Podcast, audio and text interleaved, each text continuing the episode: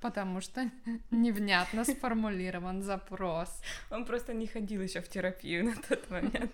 Что если бы я приехала в во дворец, в котором была бы такая библиотека, то я бы рассматривала вариант там остаться, честно. Знаешь, у меня так с тюрьмой. Я думаю, если попаду в тюрьму, то буду читать книжки. И спортом заниматься. И спортом заниматься. Научусь нормально отжиматься, наконец-то. Привет! Это подкаст «Богатырки на стреме». в котором мы переделываем все, что написано до нас. Я Аня Осипова. И я Наташа Банько. Мы берем истории и переделываем гендеры всем героиням и героям. Так, чтобы все стереотипы вываливались наружу. И мы эти стереотипы ловим и обсуждаем.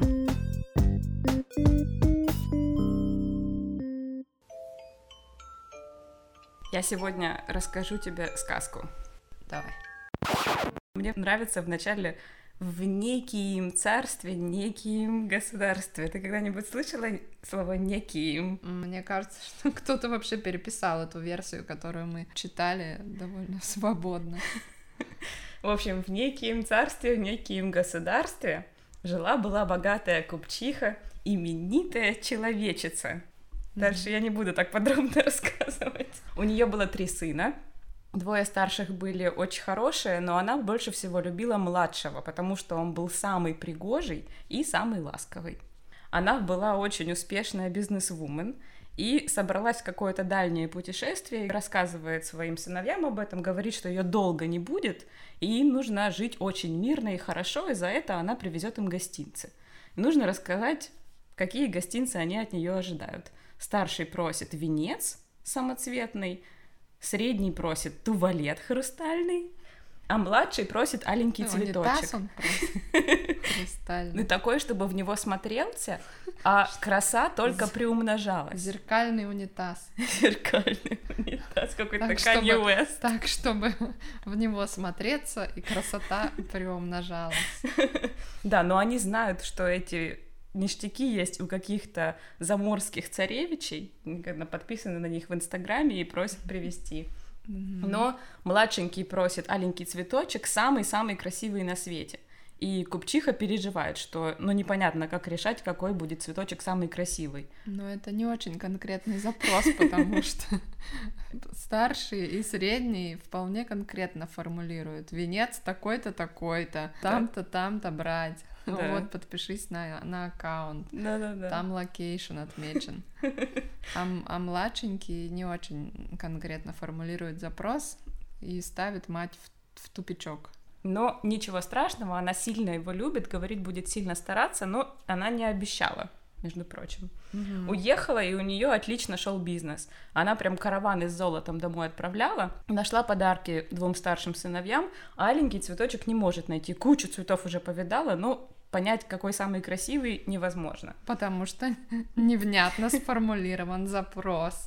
Он просто не ходил еще в терапию на тот момент. Короче, едет она со своим караваном по пескам, на них нападают разбойницы, и она сбегает от разбойниц в лес, идет по лесу и замечает, что все расступается и зарево на горизонте. Она проходит к зареву, оказывается, что это какой-то офигительный дворец из самоцветных камней, супер красивый. Она заходит вовнутрь, и в этом дворце у нее удивительным образом исполняются все желания. Она хочет есть, там еда, она хочет спать, там кровать, все как-то классно устроено в этом All дворце. inclusive. Но это прям умный дом. Она ложится спать, то есть она поела, отдохнула, все класс, красиво, э, никто ее не беспокоит.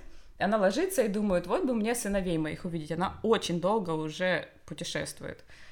И снится ей, что старшие сыновья супер веселые, все классно у них, они с какими-то писанными красавицами невестами И собираются богатыми.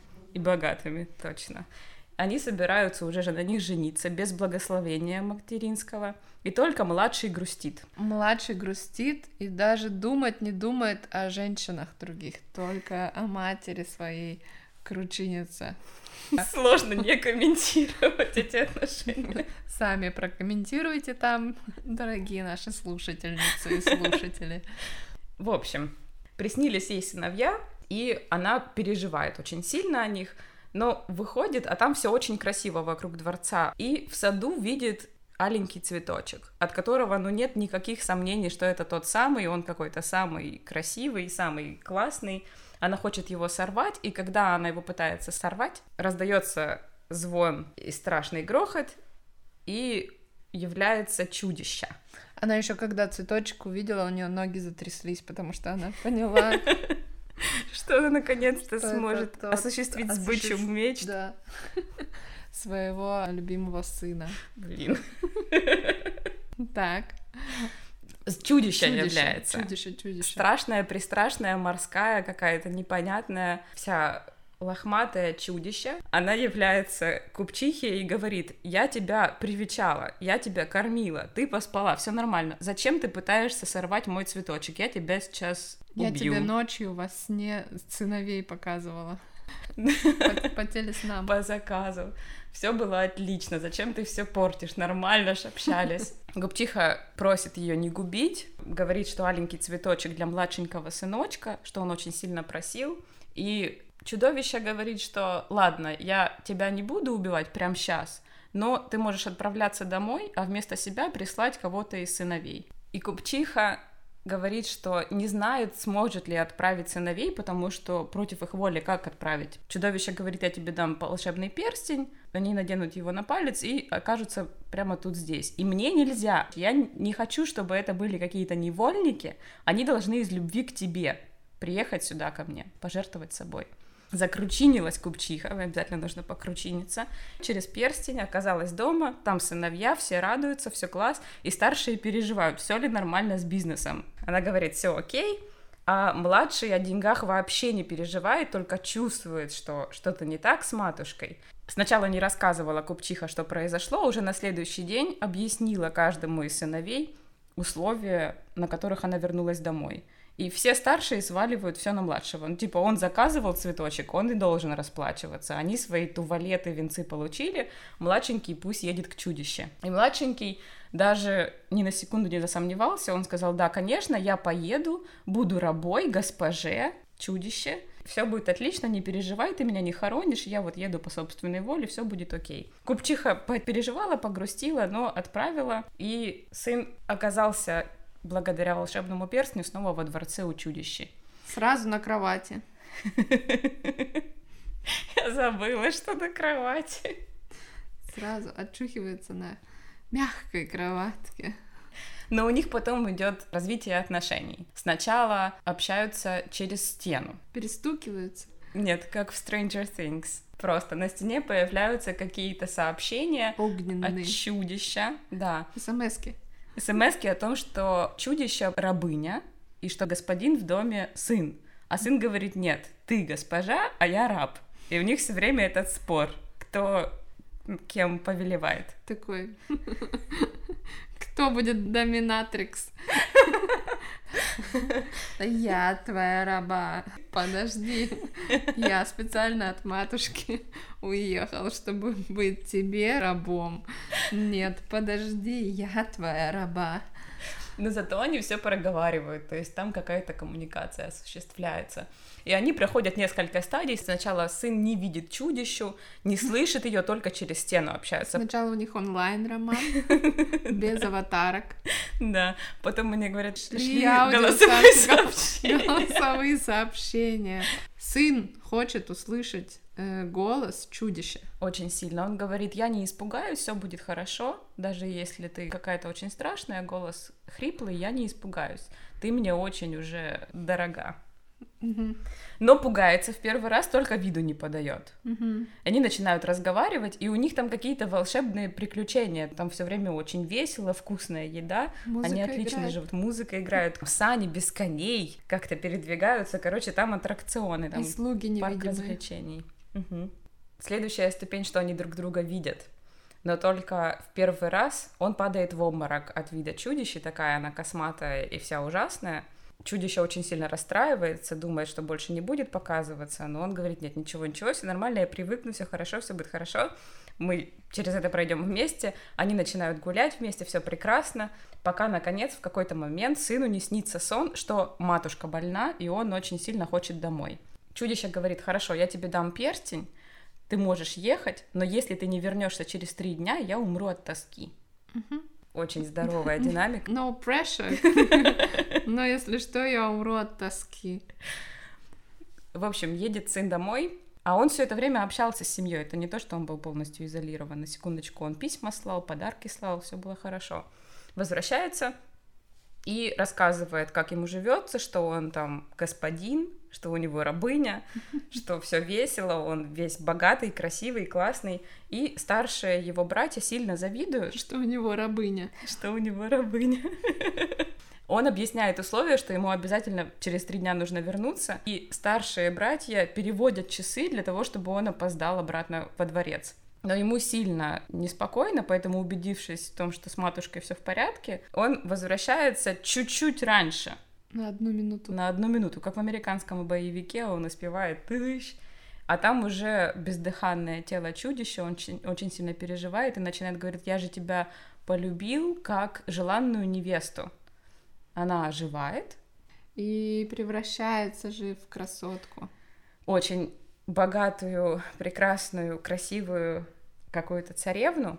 Угу. И рассказывает, что вообще уже таких было 12 штук сыновей купеческих, которые к ней попадали, но ни один не влюбился в нее. Ни один не влюбился. А этот настолько чист душою. Поэтому, дорогие девушки, если 11 рабов не сработало, то с 12 все будет отлично. Нормально все Полюбит и станет Не мужем. переживайте, все будет хорошо. В общем, да, вот такая сказка.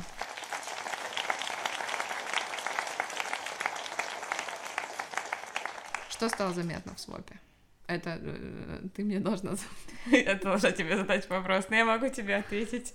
Давай, что тебе стало заметно, пока ты рассказывал? Ласковый сын прежде всего бросился в глаза что это его ценность, что из-за этого его любят больше всего. И в свопе мне иначе читалась не любовь чудищей к самой себе, когда она говорила, что у нее ужасный голос и что она выглядит ужасно, она очень переживала, не хотела показываться. Оно как-то мне немножко отдавалось какими-то проблемами с восприятием собственной внешности женской, и мне было ее жал в свопе. Да, она там много-много-много-много раз повторяет, что нет, ты испугаешься, я ужасное страшилище, чудовище. Угу. Лучше вот как есть смс-ками общались, этого уже достаточно. Ну и она хочет посвятить свою жизнь ему, то есть она с готовностью сразу предоставляет любой сервис в услужении. Это тоже грустно было читать. Я тебе все сделаю, покормлю, спадки уложу. Тебе нужно только принимать от меня услуги. А тебе что бросилось? Мне мать купчиха, ну что она типа такая бизнесменка, такой современный uh-huh. образ э, женщины, yeah. которая строит э, бизнес, карьеру, которая уезжает надолго от детей. Uh-huh. Она вот как раз старших испортила, пока карьеру строила, они такие, поэтому придурки выросли, потому что она, конечно же, надолго от них уезжала. И вот эта вот ее привязанность к младшему сыну, как к новой надежде на то, что наконец-то этот будет хорошим, милым и будет ее любить. Но у меня было такое неприятное открытие для самой себя, что я воспринимала его маменьким сынком. Вместо того, чтобы радоваться, вот образ новой маскулинности, вот нежный юноша, все в порядке. У меня от их отношений неприятное было впечатление. Но это я честно признаюсь, это нехорошо. Я не горда этой реакцией. Ну вот, была такое.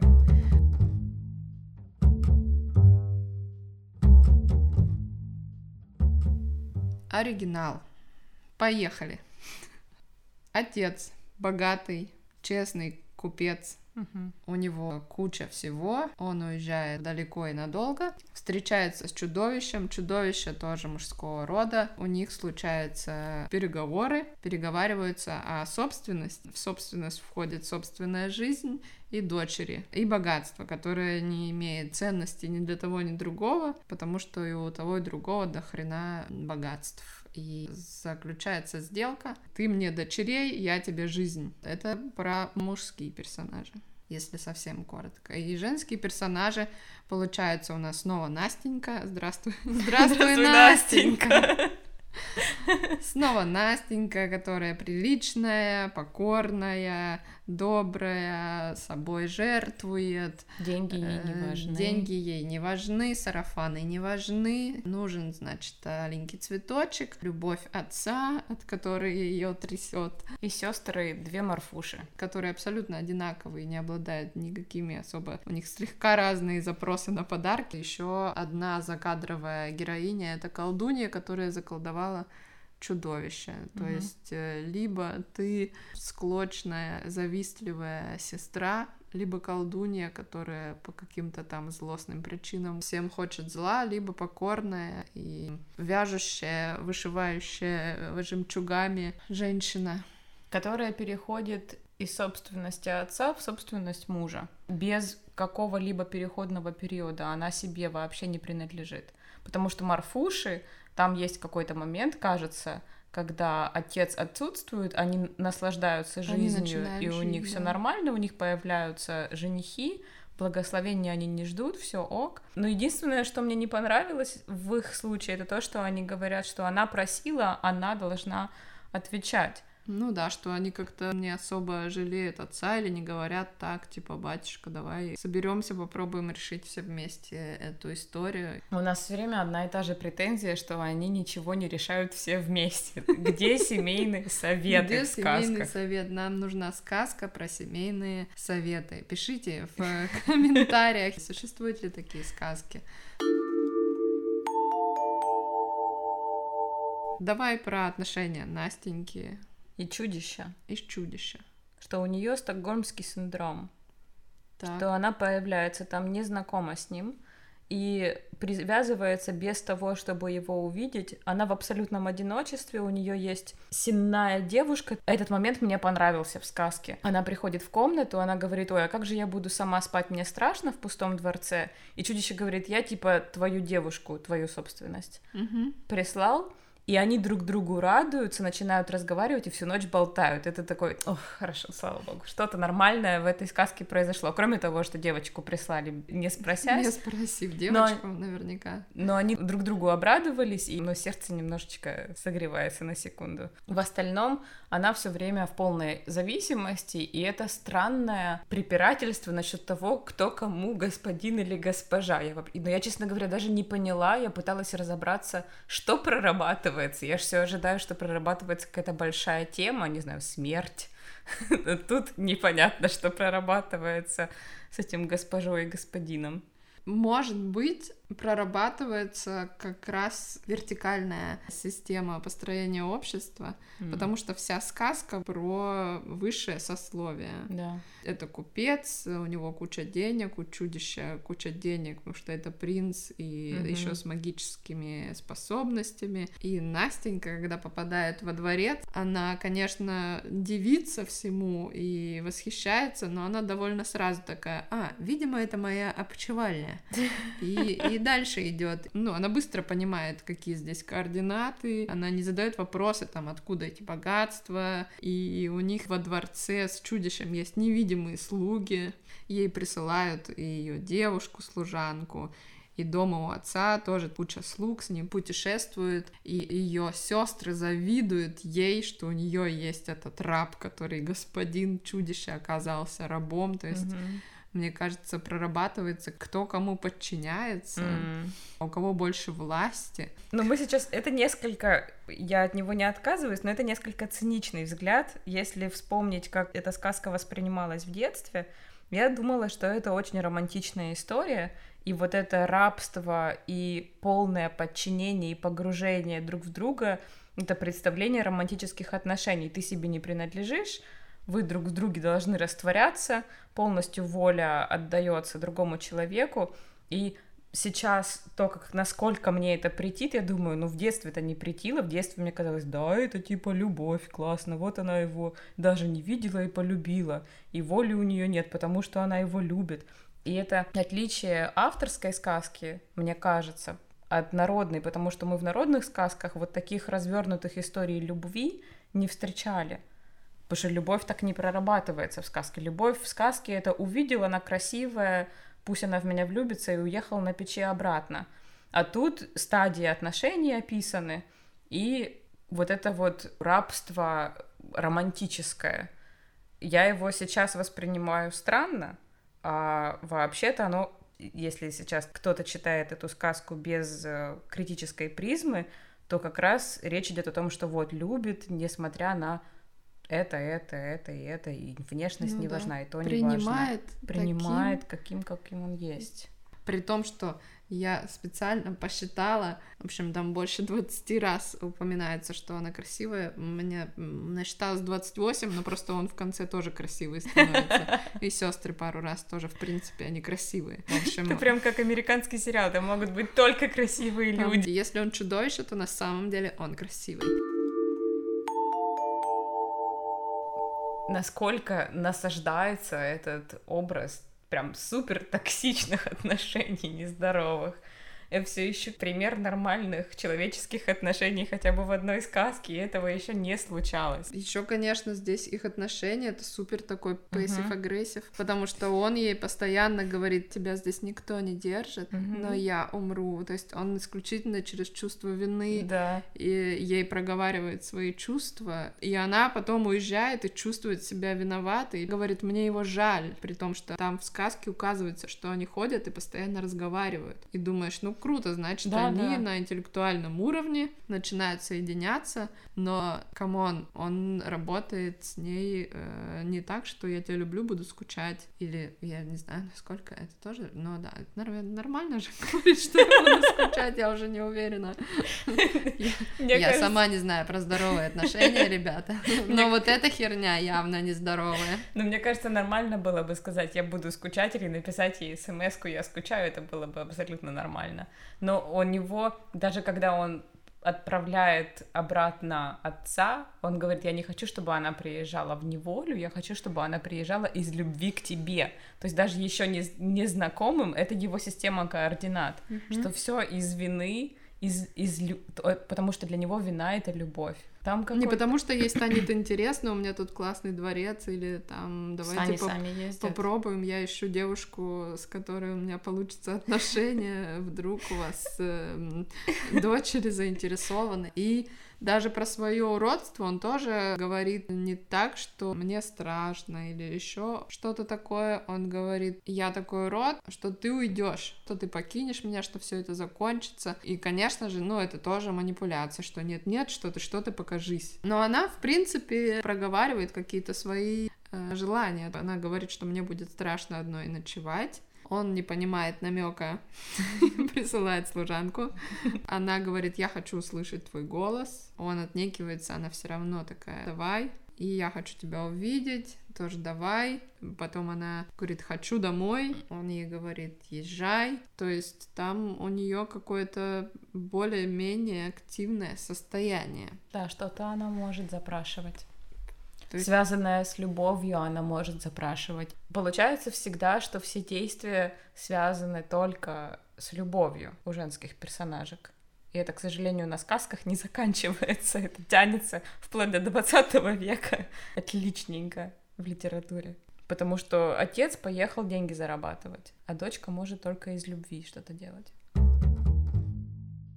Еще про гендер, если она, когда только приезжает во дворец к чудищу, вокруг куча-куча всяких приколюх, ей все нравится, она начинает к этому привыкать и садится вышивать. Угу. То есть, ну, не знаю, библиотеку попросить не то чтобы все должны просить библиотеку, но у нас как бы набор, опять же, все тот же самый, что нужно себе приданное шить. Еще там такая деталь, написано, что она вышивает ширинку. Это такое полотенчико, которое является символом, что девушка готова к замужеству. А что ей остается? Она может только так. Все, что она может сделать, это только выйти замуж. Все, это все действия.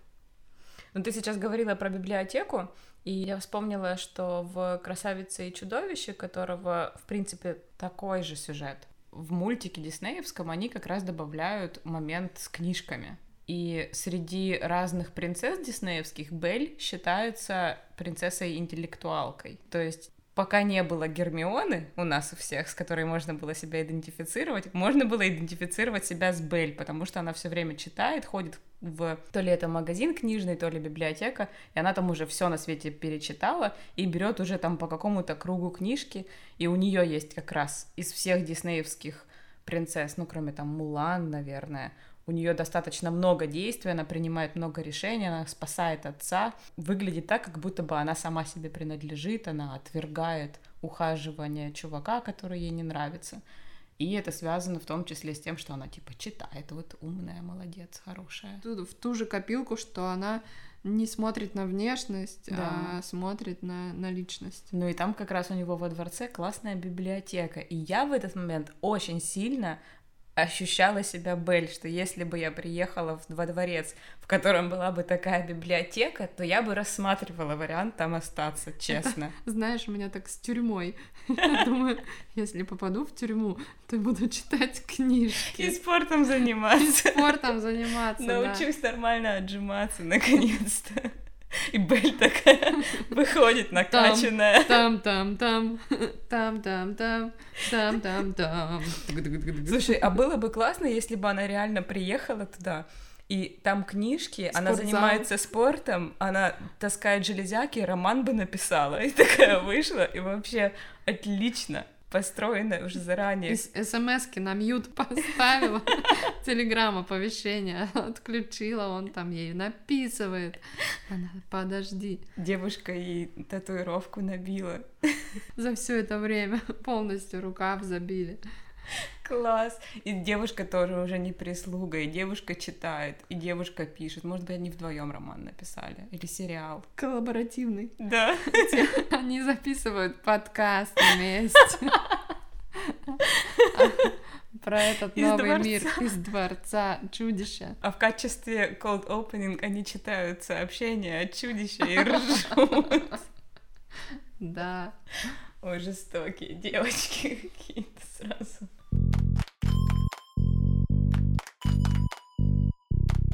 Но мне покоя не дает, конечно, богатство всех участников и участниц сказки. Там описывается, что они делают. Они, в общем, веселятся, гуляют по парку и все. Но это не та история, где Емелю просят нарубить дров. Да.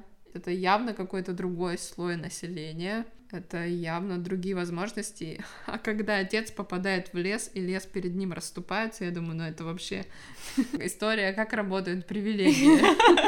Он заходит в лес, и лес расступается. И он даже до конца не понимая где, он сам выходит к этому прекрасному дворцу с еще большими привилегиями, где он думает, что-то голодно, хоп, еда появилась, Да. что спать хочу, хоп, кровать, да. ох, сейчас бы еще про дочек вспомнить, хоп, ему проекция на стенку с видосами, Да. э, как дочки поживают. Вообще не напряженная жизнь. Конечно, грозит смерть, но он договаривается и едет домой, и, и, ну, разрешается все как-то лучшим образом в результате.